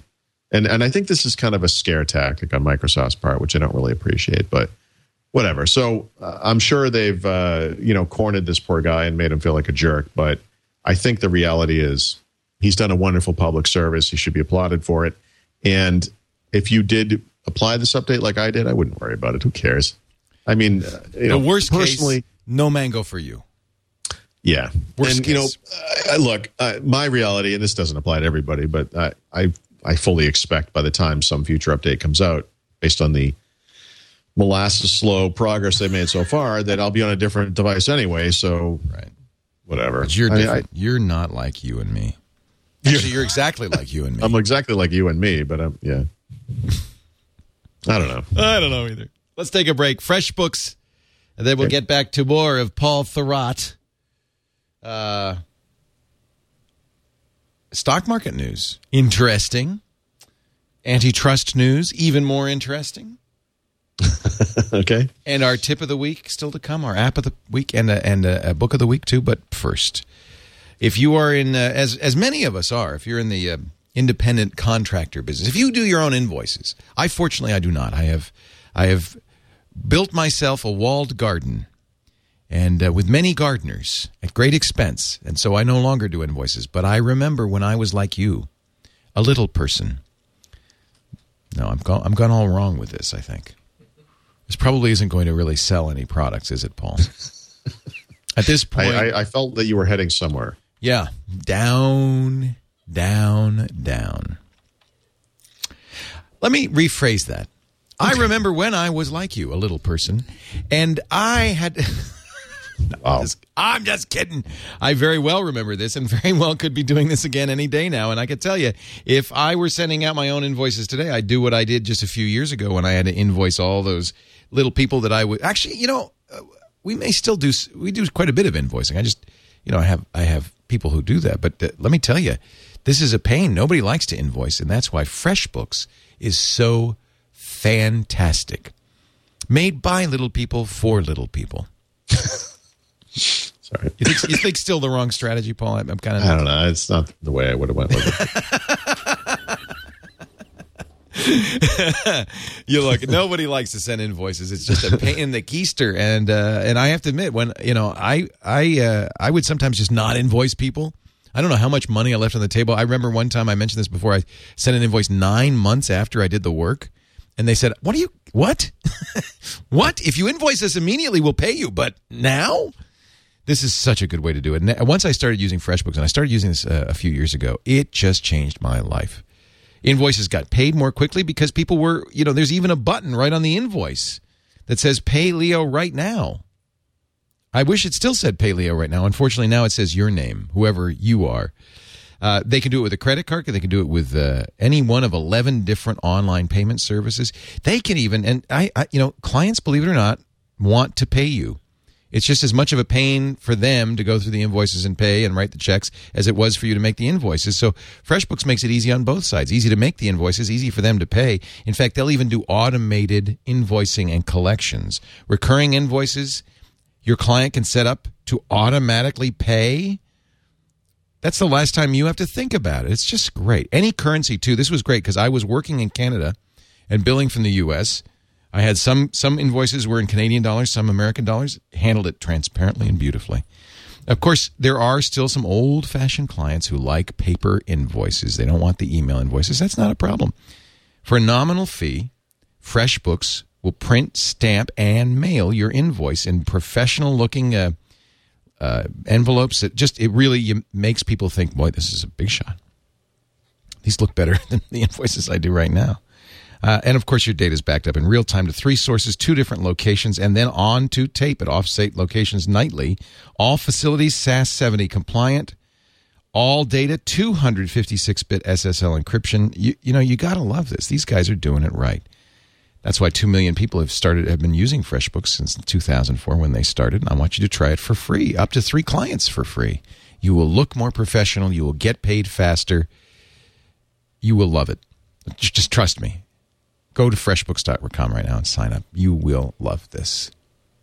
FreshBooks. All right, Paul. Uh, let's see. Let's talk about the stock market. Okay. This doesn't seem possible. A- Microsoft to make huge gains on Apple on on Nasdaq. Yeah, sort of. So, Oh.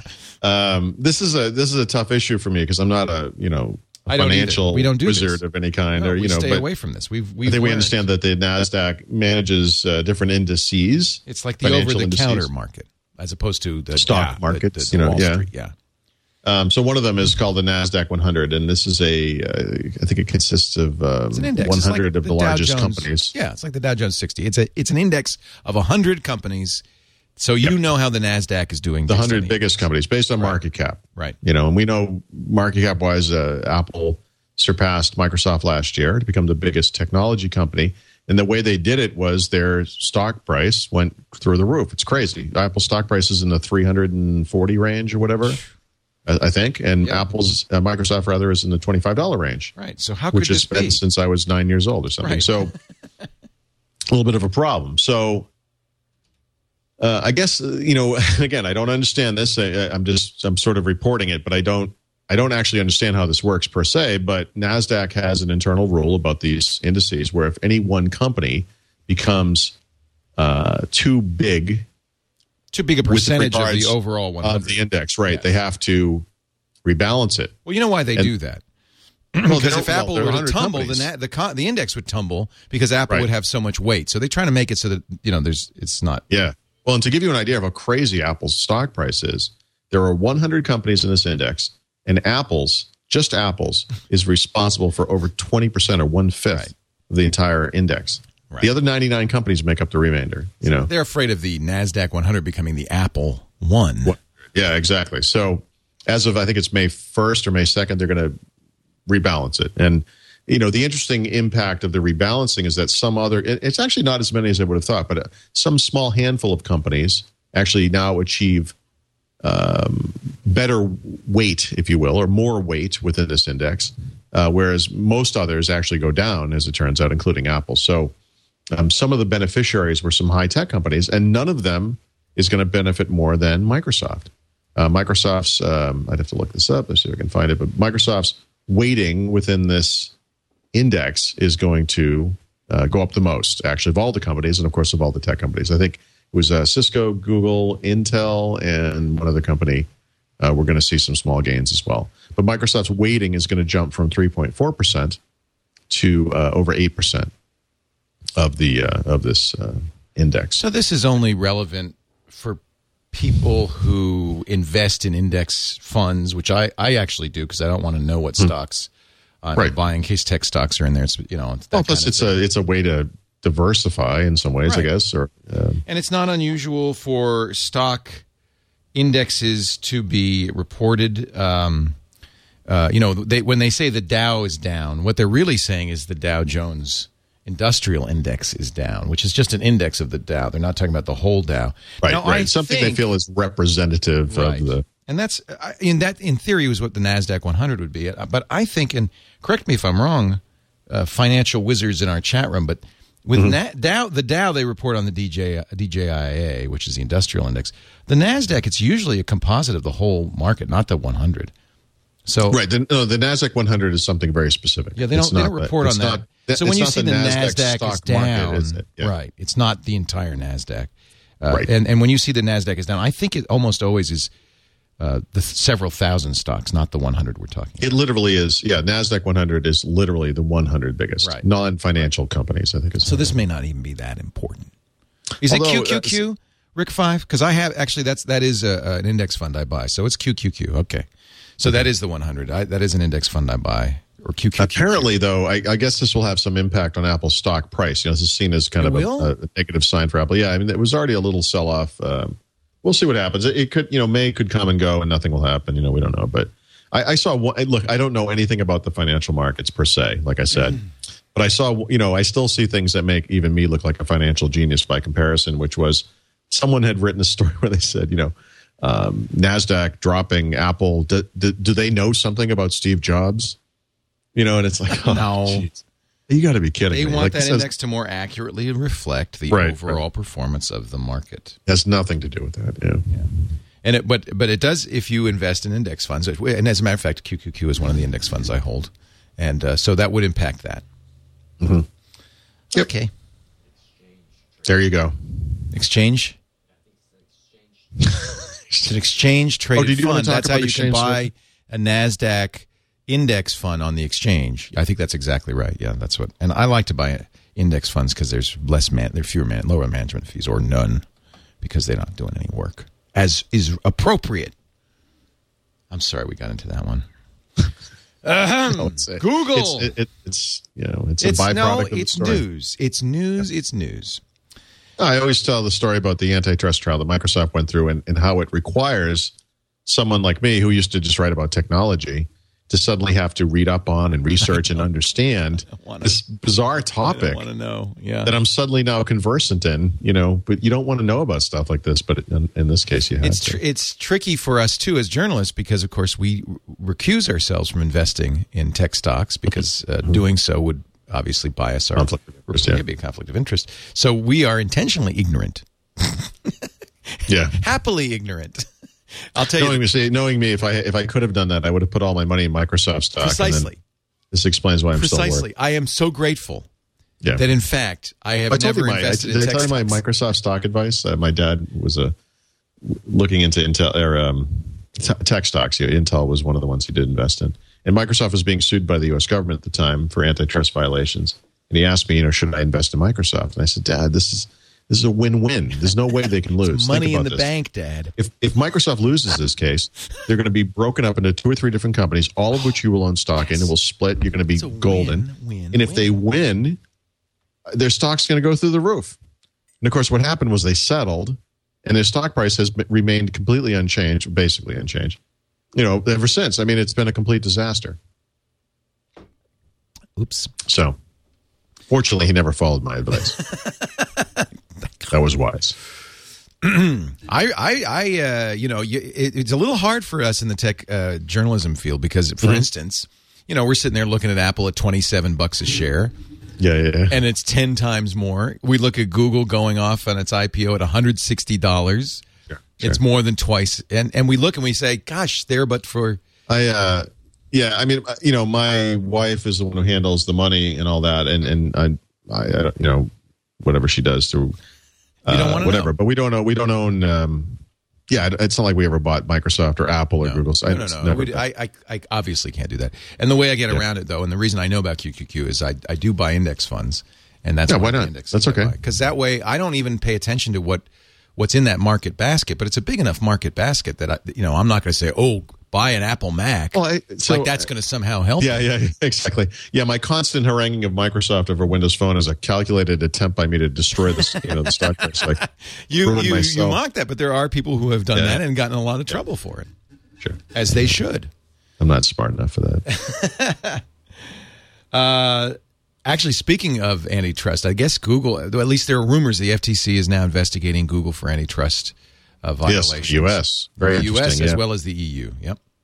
Antitrust is interesting. You know, in the U.S., we have two major organizations that can launch these kind of investigations: the FTC and the U.S. Department of Justice. Uh, Microsoft last week, I, I don't remember what happened. I assume we talked about it on the podcast. Uh, filed a formal antitrust complaint against. Oh, we did talk about it. Yeah, the three different areas Right. uh, against Google in Europe.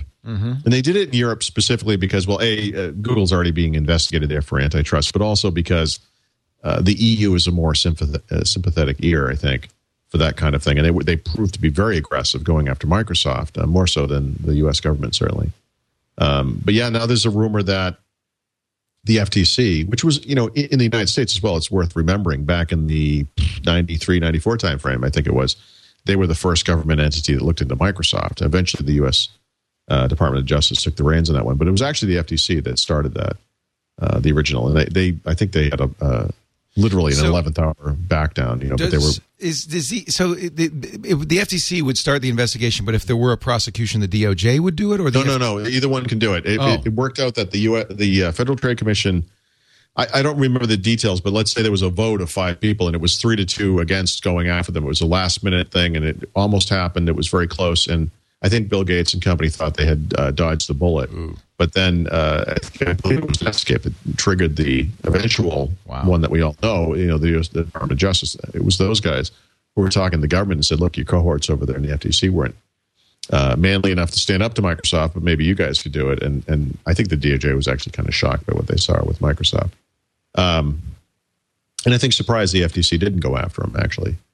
Um, so you know we'll see, but it, it's an interesting time for Google because Google is like Microsoft compressed. You know, Microsoft rose to fame and fortune, I'd say, over a twenty-year period, and Google did it in ten. You know, and they now have so much money, and uh, they're still kind of a young company, but they're transitioning more quickly into that all too comfortable mature company mode. And I, I so they're undergoing this executive switchover where one of the co-founders is now going to take over as CEO.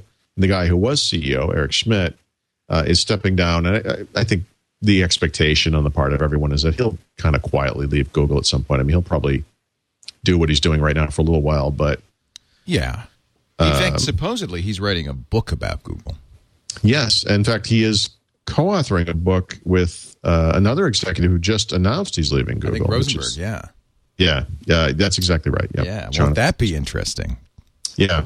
So it's an interesting time for Google. You know, uh, some of these things aren't com- necessarily related. It's just a matter of timing. But I have to give Google some credit because they're they're at least trying to follow through on that thing that Microsoft always said they were going to do, but they never did, which was Microsoft saw that it was maturing and didn't want to turn into, in their words, the next IBM. You know, uh, although I think we have pretty successfully demonstrated some time ago that IBM, for all of its boringness to people like us who are enthusiasts, is an incredibly profitable company that puts Microsoft to shame, actually, in that department. Um, but they're not exciting. You know, they're not innovative necessarily. They're not leading the way in any way. They're not trendsetters and all that stuff. But they're still like a ginormous company that makes lots and lots of money.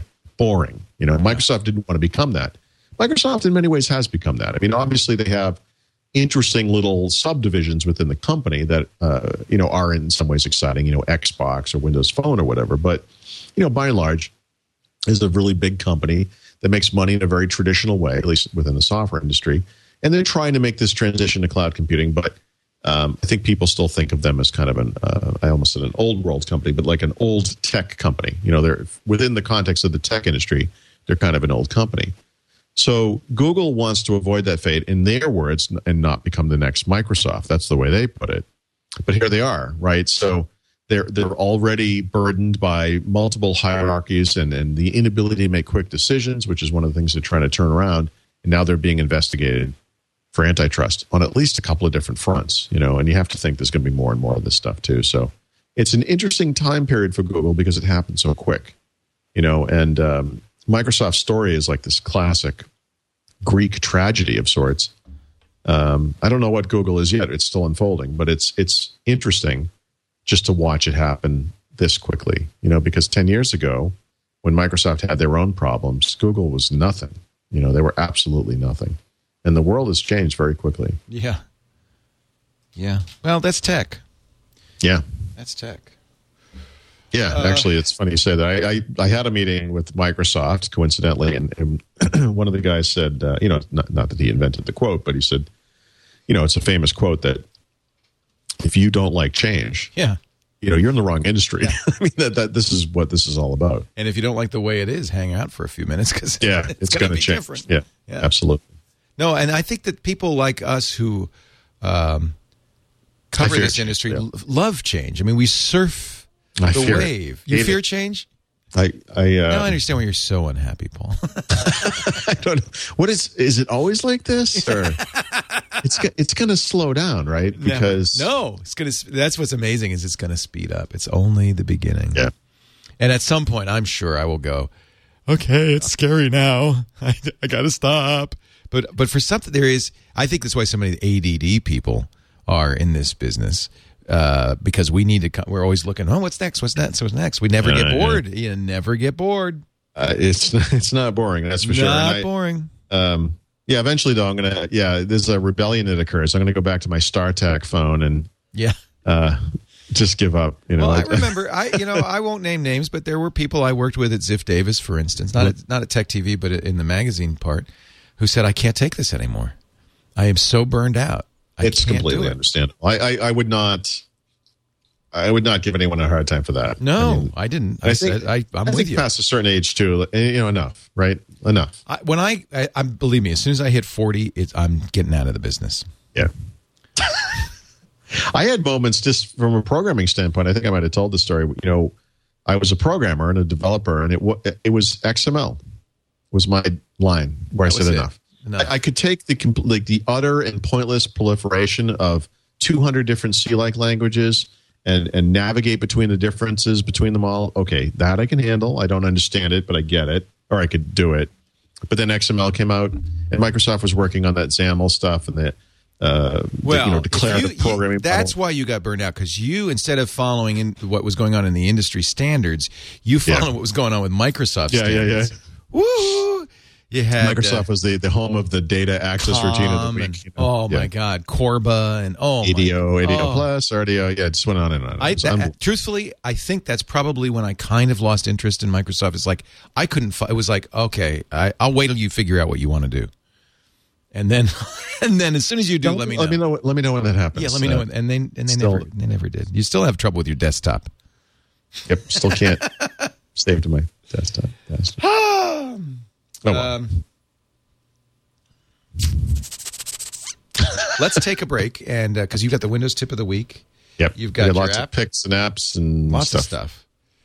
Uh, but I do. By the way, Lou MM, who is a Microsoft developer for the last eight years, says now you know how we feel. Yeah. Oh no, your life must be hell. I'm sorry. I do confess, I must How be. would you like to be? I must I'm be sorry. getting on that the beginning of that edge because lately, and and I think this is telling. I've started to fantasize Mm-hmm. about buying a boat and Yeah. sailing around the world. Right. And now that sounds like you know it's a normal midlife crisis fantasy for any Yeah. red-blooded Yeah, yeah. American male. Of course, there's Yep. young ladies on the boat with me in bikinis, but that we won't mention that. But but what Serving I drinks. serving drinks with little umbrellas. But what I will say that perhaps uh, is telling here, and and and the brain knows even if it's not forefront, is there's no internet, there's no computers. You're No. sailing around the world. You're disconnected. No cell phones. And I think that must be really the appeal of that. Yeah. Oh yeah. Yeah. Sure. Yeah. I wonder if Ford makes boats. I actually, you know, my uh, uncle, who's a, a car mechanic, was a Volvo guy. He always owned boats. He has a place on a lake. Oh, I love boats. His boats always had Volvo engines in Oh, you them, so. I can I can assure you and this Ford is owned, possible. or owned Volvo anyway. I don't know. I think they Yeah. They uh, they dis- disengaged. Hey, let's talk about Audible.com because you and I are both big Audible fans. In fact, um, I talked to Audible the other day, and they said, you know who we like having ads on with you and Paul because you guys love Audible so much that it really carries a lot of weight. We always try to really stick with advertisers we use, we know. And boy, there's no question in my mind, or I'm sure Paul's or Andy's or many of the other hosts, Brian Brushwood, who, you, who use Audible, that we just love, love Audible.com. You you could try it free for uh, get the first book free. You get a month of the uh, gold account at audible.com slash windows. The challenge, of course, is there's 80,000 titles here. This is a huge bookstore now. The new Tina Fey book is out. She narrates her story. It's uh, it's called Bossy Pants. yeah, I, I yeah, You're going to pass on that. No, I, I knew that wasn't for you. that's not. You Paul reads two kinds of books. He reads deep history books or he reads thrillers. Which, that's, that's Which do we have this yeah. week? Uh, history. Yeah, Actually. See, I So- love history too. I'm with you. What you reading? Well, actually, you know, this one's a little old. I've I've I've, I've kind of moved on since I uh, recommended It it. We doesn't just have to be had- something you're reading right now. I mean, it's just something you read. Yeah, yeah, you know, it, um, it's called "The Longest War: America and Al Qaeda Since 9/11" uh, by Peter Bergen, and it's basically you know ten years after the fact, looking back on you know how the world's changed, especially you know obviously from the United States perspective. Right. You know, since that time, it's it's um, There's some It's real- really good books on this subject. Actually, yeah, yeah, yeah, yeah. I've read a number of these, and it's fascinating to hear. You know, Yeah, this is a the this is a really good one, and I, I, you know, as is the case with the Microsoft stuff, you know, when the Microsoft antitrust trial was all the rage, all these books came out about Microsoft, you know, of course, because they were in the news, and obviously 9/11 being a historical event and a huge event, uh, in the couple of years right after, there were a lot of books about you know the Taliban and Al Qaeda, and you know this is how we get to know what's going on in the secret war and all that stuff. And I think what's interesting about this is because this is the book version of um, you know a look back, you know, after with some perspective, and I think that's why it's important. You know, news happens and you can report on it immediately, and then you know a newspaper the next day might have a nice wrap up, and then we used to have really good news weeklies that a week later would have you know even more perspective, Those you know that kind of thing. Yeah. I know it's just another story I've been meaning to write forever. But anyway, for right now, uh, this is I, I think the thing that is really interesting about this, aside from the fact that the topic is interesting, is just that we can now look at this with a little bit of perspective. And it's tough because, frankly, this stuff has not really been resolved, has it? So, No. Well, this was uh, uh, b- lest you think this is an old book. It's brand new. Just came out. In fact, Amazon, that's what I mean. It's just, yeah, no, this Yeah. is 10 years in, right? This is brand new. Yeah. Yeah. Amazon gave it their uh, book of the month for uh, January. So uh, this is Okay. just just came out. Uh, Peter Bergen, The Longest War, America and Al Qaeda Since 9 11. And that's one of the things I think that sounds interesting about this book. It also talks about what, what's happened to Al Qaeda, how it is changed since uh, 9 11. Yeah, and you know, this it's funny if you're following the news in the Middle East now. You know, there is some debate about whether this revolution uh, mindedness that's really engulfing the region is going to benefit them or take away from them. You know, or detract from them. It's uh, there's a lot of interesting debates to be had around uh, what's going on. But anyway, we're, we're living in the middle of history, so obviously it's an evolving story. Fascinating story, yeah. Yeah. Well, you can get this for free, or but there are that that's history. There's fiction, nonfiction, science fiction, classics, uh, business books, all kinds of books, even books for young adults and uh, kids. So, uh, which I think, by the way, getting a kid into reading by getting him an Audible subscription is a brilliant ploy. They'll never know they're actually reading, you know. And nowadays, I think kids are so used to watching that that giving them something like this, where the the book really plays itself out in their mind uh, is a great way to get kids into literature. I'll tell you, it got me back into literature. I can now, I, I now have time to read because I can read in the car, at the gym, while I'm doing the laundry. Audible.com slash windows. First pick your book, then go there, sign up for the gold account. First month is free. You get to cancel at any time, and the book is yours to keep forever. Plays on the iPod, the Zune, the Kindle, most devices, even GPS devices, uh, many of them play Audible. Audible.com slash Windows. We thank them for their support of Windows Weekly. You know, I forget that Audible is an Amazon company. It says so now on the masthead. And I forgot, you know, I mean, I know, but I, I forget. And, and in a way, you kind of see where this is going, right? I, I've actually seen recently more uh, links to Audible stuff on Amazon.com, which I find very interesting Yep. because when you go to buy a book, obviously you have different editions of the book, you know, hardcover, softcover, maybe there's a large printed version, whatever. There, if there's a Kindle version, they'll have a link to that. And now they link to the Audible versions as well. So you, you can search for a book on Amazon and buy it from Audible through Amazon. Of course, you know, they're the same company, I guess, but it's a nice little bit of integration. We have a listener in the chat room. Mm-hmm. Icardo Shinsky says, I haven't signed up for Audible because I don't know which show I want to get the credit for it. Right. May I make a plug for this good looking lug right here? Just use audible.com slash windows so Paul gets credit for it. Yes, Paul. Paul Thurrott. You know, you've heard of him. hey, let's get our Windows uh, 7 phone 7 phone phone 7 app pick of the Okay. phone 7 week. I think did I get too many Wait, what am, what am I doing? now I'm confused. What? Let's get the phone tip or phone Okay. app. Phone no, wait a minute. You wanted to do. I'm sorry. I scrolled down. You wanted to. I what was that's at the very bottom. You got like 18 tips in here. I know. I, I don't know what's going on this week. I'm sorry. Uh, Windows Weekly tip of the week. This is just a generic just a tip. This is about cloud backup. You know, now that the final version of Windows Home Server is out, one of the things I'm looking at is uh, automated cloud backup for the server.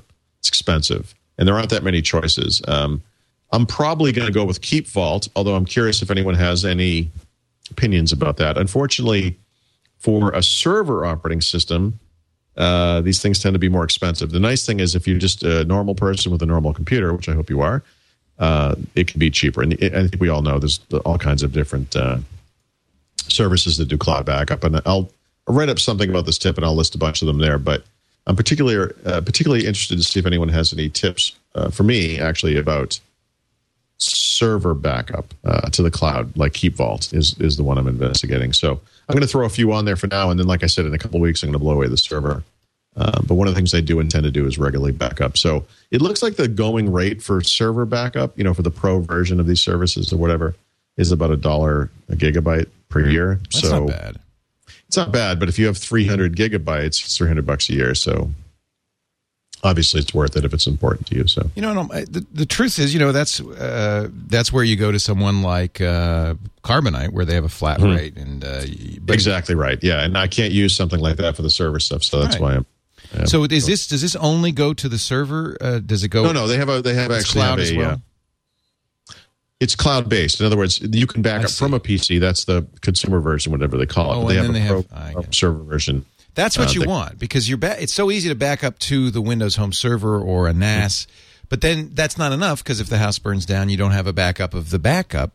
So that's why you need kind of both. So I think that's a good a good. I'm very very curious. Yeah, you, know, you you, obviously you sh- you should and can back up to a USB hard drive in your house, and that's fine, or to a NAS device or whatever Yeah, or is. Windows Home Server, But that doesn't yeah. help you when your house burns down. So off-site backup, if it's important, and I would argue that uh, this applies to everybody. If you have photos, which I think we all do, or home movies of your child, you know, when they're a baby, uh, that's It's- the type of stuff you don't want to lose. It's you know? important, absolutely. Yeah, so backup, uh, offsite backup's important. Now I have work and home stuff, so it's doubly important. Or you know, well, yeah, those of us who work at home or have our own businesses, boy, I mean, yeah.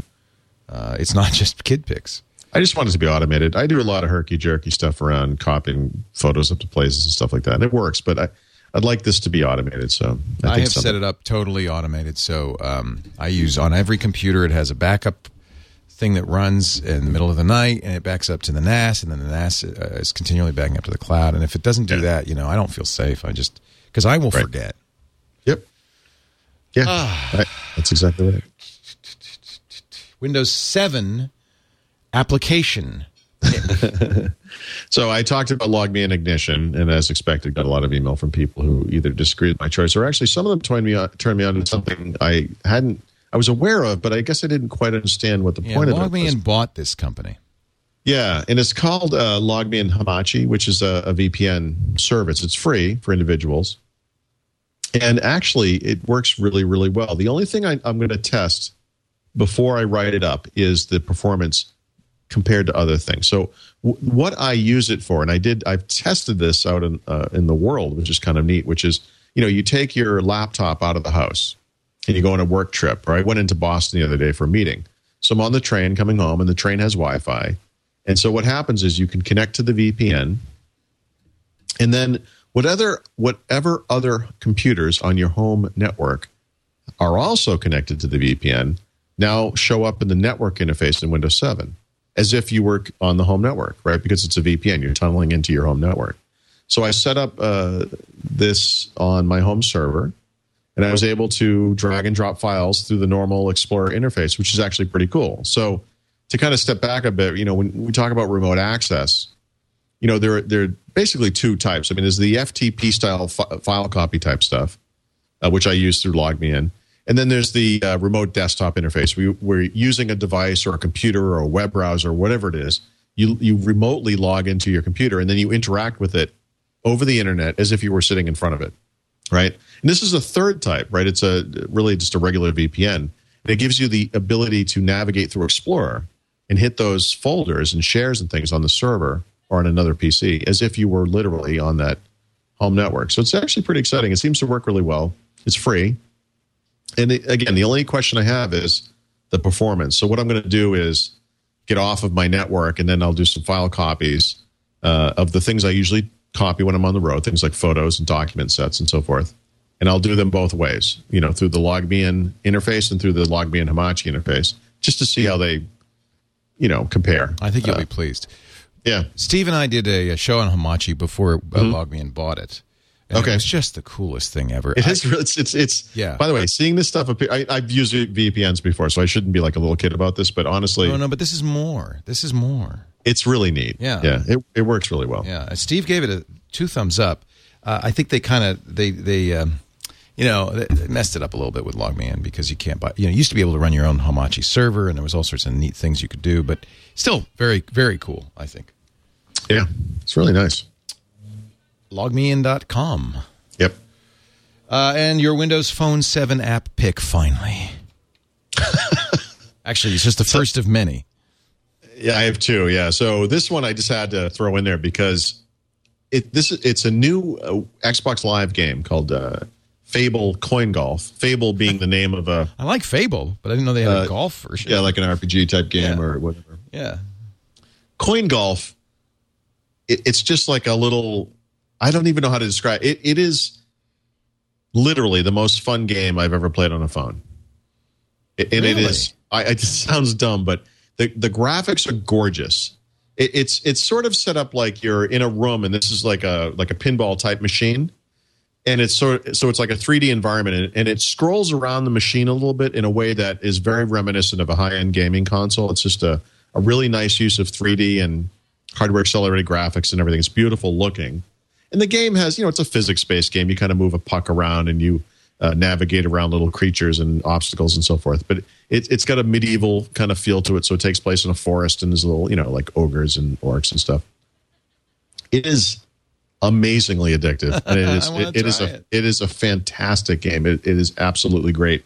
It's, um, it's five dollars, so it's it's kind of expensive within the context of a of, of a phone game. But I, I really you can try it. Obviously, Windows Phone you can try it before you buy. So give it a shot and before you pay for it. But I, I'm just really impressed by how awesome it is. And if you're a Fable fan, which I'm not, the the gold you earn in the game in this game goes toward your character in Fable Three. So you See, actually that's win smart because that gets Yeah. people to play Fable. Right. So there's a tie-in, right? So it's it's a weak tie-in, but I, presumably the the way they set this up is that your character in the game Fable has walked into a tavern, Eh. and now this is the game, and you can win money playing it, and that's how it, you know. I guess that's the silly little, uh, you know, the tie-in, but it doesn't matter. Like, I don't play Fable, so I don't really care about that bit of it. But I am really, You will, Paul. You will. I'm really impressed with this game. It's a just a neat, neat game. Well, So- and it's not on iPhone, and it's not, as far as I can tell. right on and that's actually so- kind of nice because you know unfortunately windows phone being the late to the market thing that it is a lot of the games and applications i mention each week are you know games that you know people with an iphone are like yeah that's cute paul. We had that three years ago. Yeah, we've had that for a long time. um, you know and, and obviously some apps and games are important enough that you want to mention them anyway because they're they're a big deal regardless. Like uh, for example super monkey ball just came out on windows phone this week as well. It's a good game. Oh, Man, I was just waiting. good game. You know, the, the new version there's a newer game out on iPhone and Android, I'm sure, but uh, it's a big deal. It, but still, I, I feel Fable Coin Golf is a much better game actually, and and, and unique to the platform. So definitely check it out if you have Windows Phone. It's it's really it's surprisingly good. I gotta get my Windows Phone back from Tony. he loves it. Of course, he does. It's awesome. He loves it. It's awesomeness. Awesome sauce. App number two for your phone. Yeah, so I have two. I, you know, I I wanted to turn my attention a little bit more toward apps uh, or other solutions that uh, overcome some of the uh, deficiencies in Windows Phone. So this is sort of in that vein, and that is that Windows Phone doesn't natively support YouTube, although Microsoft and or I don't know who made it, but Microsoft published it. I believe there's an official YouTube app that is pretty horrible, actually. Uh, there's a third party version of YouTube of, of the app available on Windows Phone now. So if you go into the app marketplace and search for YouTube, you'll see two apps the Microsoft one and the other one. And the other one is the one you want. Uh, this is an amazing application. Really, really well done. It kind of goes its own way in the UI, you know, in the sense that you can scrub through a video and so forth. And the controls look a little different, maybe, to the native Windows Phone controls. It doesn't matter. This is uh, this is a you know mobile YouTube is what it is. But I you know I was at the Celtics game the other night with my brother and he reminded me of something I wanted to show him, and I could pull this thing up, and even he looked at it. He's like, "Wow, that looks like that's really nice looking." It was just a, it's a pretty impressive little app. So this is a nice way to work around the uh, lack of YouTube or good YouTube on Windows Phone. So um, another one you should check out. And as if you weren't getting enough value for your money on this show, Mm-hmm. we are not done yet, my friends. No, we're not. There's yet another pick, your mobile app pick of the week. Yeah. So when I when I announced, I guess that I was going to be doing these mobile app picks, I was going to specifically apps for non Microsoft platforms, but apps that would integrate in some ways with Windows or Microsoft software. Um, the number one recommendation I got was for TeamViewer, which I had looked yes. at before, and it it had been a while. So um, that is actually the pick this week, and it, it is very very good. I but This is kind of comparable to LogMeIn, right? yeah, with two there. So two exceptions. Uh, it is a what I think of as a traditional remote desktop solution, i.e., it is designed to provide you with the desktop of that computer you're connecting to. Right? It's not a FTP interface; it's the desktop. And and again, I think that's what most people think of when they think of remote desktop. That they want that desktop. So it's there. Uh, and it works. It works fine. You can you can it works on the iPad, which I tested it on. It works on iPhone and I, iPod Touch, obviously, Android. It works from Windows to Windows. You can do an application you can do go through Windows. It will work uh, via the web, which Logmein does as well. So it's a web interface, and that's nice. It's free for personal use, and that's great. So I think for most people who are listening to this, if that's what you want, remote desktop that crosses uh, firewalls and, and goes across the internet, uh, this will work really well. The problem is it's you can't install it on the server. It actually sees Windows Home Server as a server, which it is. Um, so it, it you would have to pay for it if you wanted to use it with the server. Um, that's probably not going to be a problem for everybody, but it was a bit of a problem for me because that's how I would typically want to use it. I'm I'm never going to want a remote desktop into my desktop. It, when I'm out on the road, if I'm on a business trip, if I'm in Boston at a meeting or whatever it is, and I need something uh, at home, it's always on the server. See, I think you know, you are unique. I don't think that's typical. I think that's Right, and that's why I'm saying this because I think for most people, this is exactly what you're looking for, Yeah. and it works really, really well. I, th- there's some. It's an interesting thing where I, I thought it was going to be more complex than it was because when you set up an account, obviously you log in with a username and a password, and what that will do is give you a list of the computers that you have registered uh, with the software, and that's fine. But they, they they have this interesting extra step where you can supply they they, they supply uh, a numerical or an alphanumerical title to each machine as well. And it's actually possible to log onto the service and provide that information and just get directly to the machine.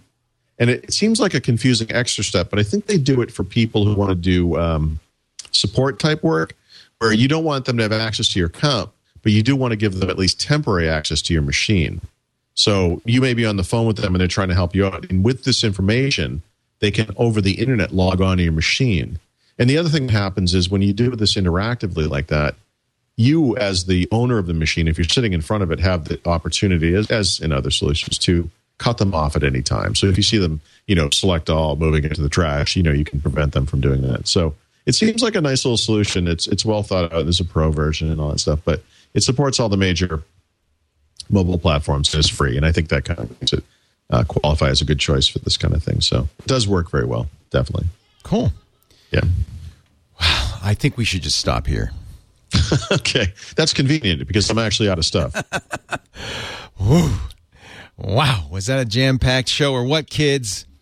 Paul Thurrott, editor in chief of the Supersite for Windows. A lot of this is on winsupersite.com. Actually, let me ask you. I'm I'm concerned. Did I not? I, I don't know if I mentioned Apple enough. Is there some kind of uh, Oh, yeah, I think you're gonna you're gonna get in trouble with the uh, that we could maybe- fans. They say, "Well, wait a highlight. minute. Where's your iPad review?"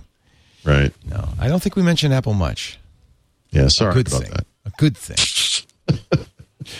Although, hey, I'm getting the BlackBerry Playbook in about uh, a week. Maybe I'll maybe I'll. Uh, I'm that. very curious to see that. Although, you know, when I think about these tablets, I have to say, uh, the more and more I, I keep coming back to the same thing, which is simply, you know, the hardware can be great, the battery life can be great, all that kind of stuff can be- great. But if you don't have the apps, Yep. and if you don't have the access to the content, Yep. it becomes less interesting, Yeah. you know. And so we'll see. I'm I'm very curious to see the playbook. I think this is going to be a contender, but I just keep coming back to the same thing. You know, for normal people, it's pretty much the iPad. I don't understand, I you know, the Xoom or the you know the other stuff. Well, It's we've like, played with the Xoom a bunch now, and I think uh, clear, not not a not a contender. Really? Yeah. Okay. Interesting. Then Why is that? Uh, well, there's actually some severe bugs in Honeycomb. Uh, Google, Yeah, Google surprise, has pulled it surprise, back and said, "Well, Yeah. we rushed it," and they did. And Yeah. it, there's there's hesitancy and stuff. There's weird things happen. Uh, it's pretty heavy. Um, it doesn't. It's not got a Right. great screen either. I think, boy, it really, uh, when you look at it and then you go back to the iPad, it's like, wow, this really is a good screen on the iPad. Right. That's important. It is important. Um, but I, I did play a little bit with the playbook when uh, we had it for Regis and Kelly and at CES, and, uh, and I, I thought that this was a decent shot. Of course, they're going to run Android software in emulation on it, um, so I'll be very curious. And I like the seven-inch screen. I think that that's kind of nice. It's a little more compact. Anyway, it's it's our job We buy these things. We bought a Xoom. Yep, uh, yep. And uh, we'll buy a playbook. I did order it anyway, and I think it comes in the 19th. I, I think for me personally, because of the Microsoft focus, there was a you know it's a little bit of a problem when you think about there's going to be all these Android tablets. There's uh, the HP thing, which is Palm OS, um, Playbook. These are all different OSs. So like where you know, I I- I think it's uh, unfortunately the reality is I like I said for the reasons I said before, I don't see any way to recommend any of these other things. No, there's no even without to. even without seeing them. And that I think I'm going to have to focus on that, and then also you know whatever viable Windows tablets ever come down the road. But man, it might be, you know, it might be a year before there's one of those. Apple has So a I guess I good can head start on this one. Yeah, I guess I can save some money that way. But Well, you we'll buy it so you don't have to. okay, Really, that's my attitude. Yeah. Is we Yeah, kind of have yeah. to. Um, It kind of feeds my interest in what's new, sure. and I don't no, I'm have that interested issue. in it just from a, a purely enthusiast uh, standpoint. Right, I am interested, but I, I just can't justify it, and I just don't. I just don't see the need. I am not going to use it personally. So what's the right, difference? exactly. We hand it around. Different shows use it. That kind of thing. Yeah. Uh, Win Super Site. Oh, I know what I was going to say. Next week is uh, the National Association of Mm-hmm. Oh, that's right. Broadcasters. We'll be live uh, Monday through Wednesday, but I'll be back in time to do this show. Believe it or not, No, uh, uh, you we're going to do it at the show. we're going to do it at the show. Yep. Even Wednesday better. at 11, 11 a.m. Right. South Hall. I knew that. 11 a.m. Pacific, 2 p.m. Eastern. Uh, you can watch live. We're going to stream it live from the National And, and let me tell you something. Thank God we're doing this because that night I'm flying red eye home, Oy. and I would be a basket case on Thursday. So And you're out there not for uh, the uh, NAB show, but for for Mix, the Mix. Microsoft show. So Yeah. what we'll have is a lot of information from Mix. uh, yeah, next- next and there will be. I think. I think we're going to see some good stuff around uh, Windows Phone and around Silverlight. Um, I think it's going to be. I think it's going to be good. Do you have a date yet for PDC, or is that uh, has it been announced? Mm, I don't know if they've announced. I'm thinking September, October, somewhere in that time frame. That'll be fun. That'll too. be the that'll be the public beta. You know, Windows 8. and all Windows that, 8. so. Wow. Right. or not the public, the private, but at least the you know they'll announce First it and we'll beta. have Yeah. yeah yeah yeah. WinSupersite.com. Uh, of course, don't forget Paul's great books, Windows 7 Secrets and Windows Phone Secrets, both available in bookstores now. Paul Thurrott is blinking. And that means Blinking. it's Oh, my light is is it really is it? Yeah. No, it just I did wasn't it. looking. It just did it. So I changed the setting and it's still doing it. I, I can't explain. There's nothing flashing in here. I don't know why. I don't know. It's like I'm in front of a you know like a strobe light. Yeah, it does look like your screen goes on, but you're saying Maybe it's, it's, not a it. stupid camera. I'll just. I'm telling you, try that. Logitech C510, best camera. C510. Yeah, 69 bucks. We'll pay for it. We'll send you one. Send me a camera, Leo. Send you a camera. Hand me a camera. I'm going to see you next week. I'll hand you a camera. see you next week on Windows Weekly. I'll see you next week. No, I'll see you next week.